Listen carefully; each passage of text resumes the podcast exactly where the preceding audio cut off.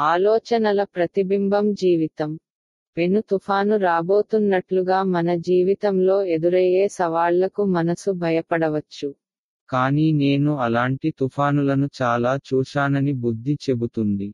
బుద్ధి దృఢంగా లేనందున మనస్సు చెడు మరియు అనవసరమైన ఆలోచనలను ఉత్పత్తి చేస్తుంది.